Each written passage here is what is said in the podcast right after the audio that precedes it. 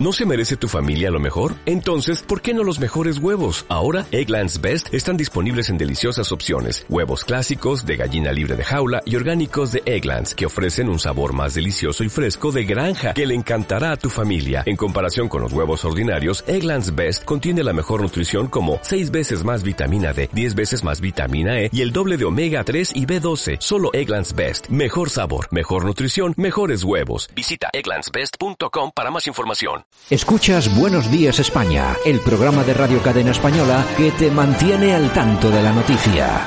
Don Debbie Rodríguez, buenos días. Buenos días, Santiago. ¿Qué tal? ¿Qué tal la mañanita? ¿Bien o qué? Bastante bien con el cafecito. Bueno, oye, vamos a ver, te quería preguntar una cosita. He visto en vuestro digital, hay que recordar a todos nuestros oyentes que Debbie es el director de la dialéctica nacional.es que publicaba hoy un artículo muy interesante en el que se hablaba sobre Libia y eh, esa más que complicidad que parece que parece existir entre los Estados Unidos y los islamistas en aquel en aquel país. Cuéntanos un poquito eh, qué es lo que habéis eh, publicado en la Dialéctica Nacional, que creo que ha sido es un artículo bastante largo de Alejandro Cedillo, creo que ha sido, ¿no? Sí, exactamente. Alejandro nos explicó un poco la situación. Eh, para recordar a, nuestros oyentes, hubo una, guerra en, Libia hace unos años, eh, liderada además por Francia, por el presidente Sarkozy, eh, y estaba ahí el, gran demócrata eh, eh, Barack Obama, que se dicen que los demócratas no hacen guerras, y liderando por detrás la guerra, o sea, leading by the hand. Y bueno, esa guerra hizo que derrocaron al, al presidente Gaddafi y ahora están intentando darle un poco más estabilidad a la región eh, y crear una, una plataforma eh, que tenía normalmente la misión de organizar algunas elecciones en los próximos años. ¿Qué pasa con esa plataforma? Pues que los Estados Unidos hacen lo de siempre, o sea, ah, teniendo ahí unos agentes para liderar el cambio que ellos quieren ver en Libia, que es una tierra muy rica en minerales, de petróleo, de gas, mm. entonces les interesa mucho eh, tener ese control. Entonces, ¿qué hicieron? Pues pusieron ahí una responsable que se llama Williams y eh, está trabajando con esta plataforma. Y esa plataforma la están dando poco a poco a los que se llaman la, hermandad musulmana, que son los hermanos musulmanes, una, un, movimiento islamista nacido en Egipto en los años 50.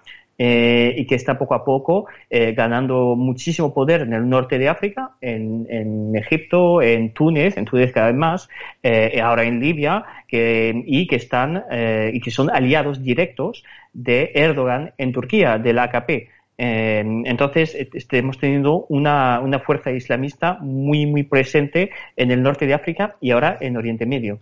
Bueno, hay que recordar que ya Trump, en su, en su momento, en la anterior campaña electoral, cuando se enfrentaba a, se enfrentaba a Hillary Clinton, lo dejó bastante claro en, en algunas manifestaciones, incluso en algún debate presidencial, que dijo que esta gente, Obama, Clinton y todos estos, son los que estaban detrás de verdad del nacimiento del Estado Islámico. Sí, sí, es verdad, pero eh, vamos a ver, es algo también que viene de, hace muchísimo tiempo.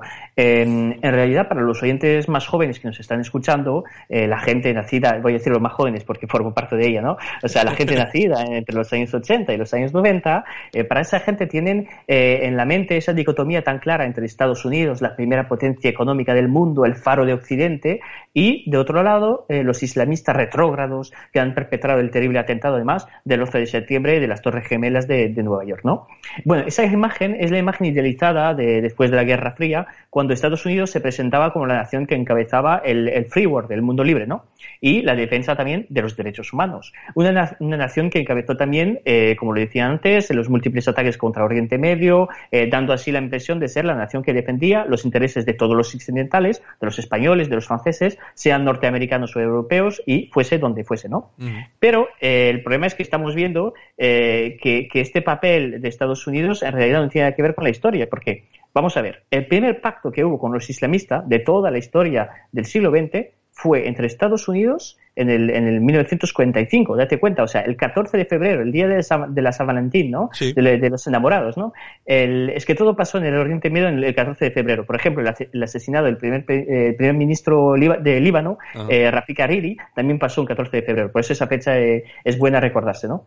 Eh, hubo un pacto entre Ibn Saud, el, el, saudí, y Franklin Roosevelt. O sea, date cuenta, no estamos hablando ni de Trump, ni de Biden, ni de Obama, estamos hablando de Roosevelt, ¿no? ¿Y el, pacto cuál era? pues te doy mi protección y tú me das tu petróleo. Eso era el pacto, básicamente. Y después, poco a poco, en el siglo XX, hubo múltiples eh, eh, apoyos de Estados Unidos a, los islamistas, a los propios talibanes. Hay que recordarse que cuando la URSS invade Afganistán, lo que hace Estados Unidos es financiar de forma masiva a los talibanes que finalmente acabarán eh, atacando a los propios Estados Unidos en el atentado del 11 de septiembre. O sea que eso no es solo de Biden, no es de Barack Obama, es del 1945, o sea, ya hace bastante tiempo.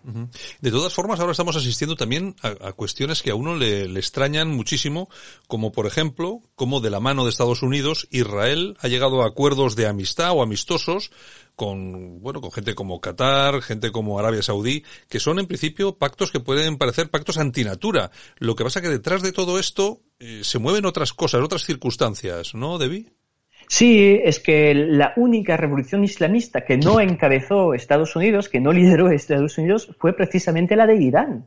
Porque, bueno, eh, Irán no es, un, no es un país democrático, no es un país eh, que tiene, que tiene eh, mucho interés en defender los derechos humanos, pero es la única dictadura islamista que no fue impulsada por Estados Unidos. ¿Y cuál es el enemigo prioritario de Israel, de Qatar y de Arabia Saudí? es precisamente el, el Irán. Qatar menos, porque tienen en común una reserva de gas bastante importante, pero claro, por ejemplo, Emiratos Árabes eh, sí que eh, tiene como principal enemigo Irán. Entonces, claro, como Irán está creciendo muchísimo, con muchísima fuerza, eh, con, por ejemplo, el Hezbollah eh, que está luchando en Líbano contra, eh, contra Israel, en Siria, donde el Assad es un representante más o menos del siismo, pues claro, lo que hacen los Estados Unidos es intentar aliar gente que normalmente no tendrían ningún interés en aliarse, eh, Israel y Emiratos Árabes, por ejemplo, en contra de esta potencia emergente. Es siempre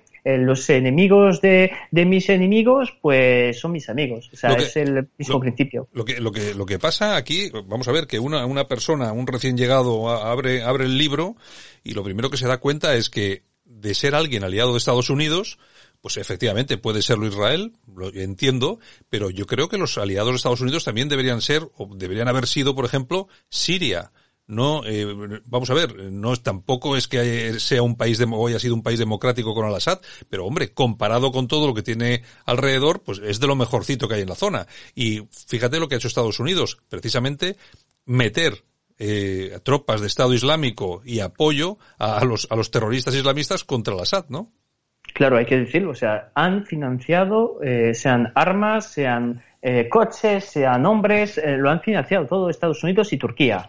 Eh, claro, porque detrás de Estados Unidos está el segundo ejército más potente de la, de la OTAN, que es Turquía, y los dos tenían interés en acabar con el régimen de, de Assad. ¿Por qué?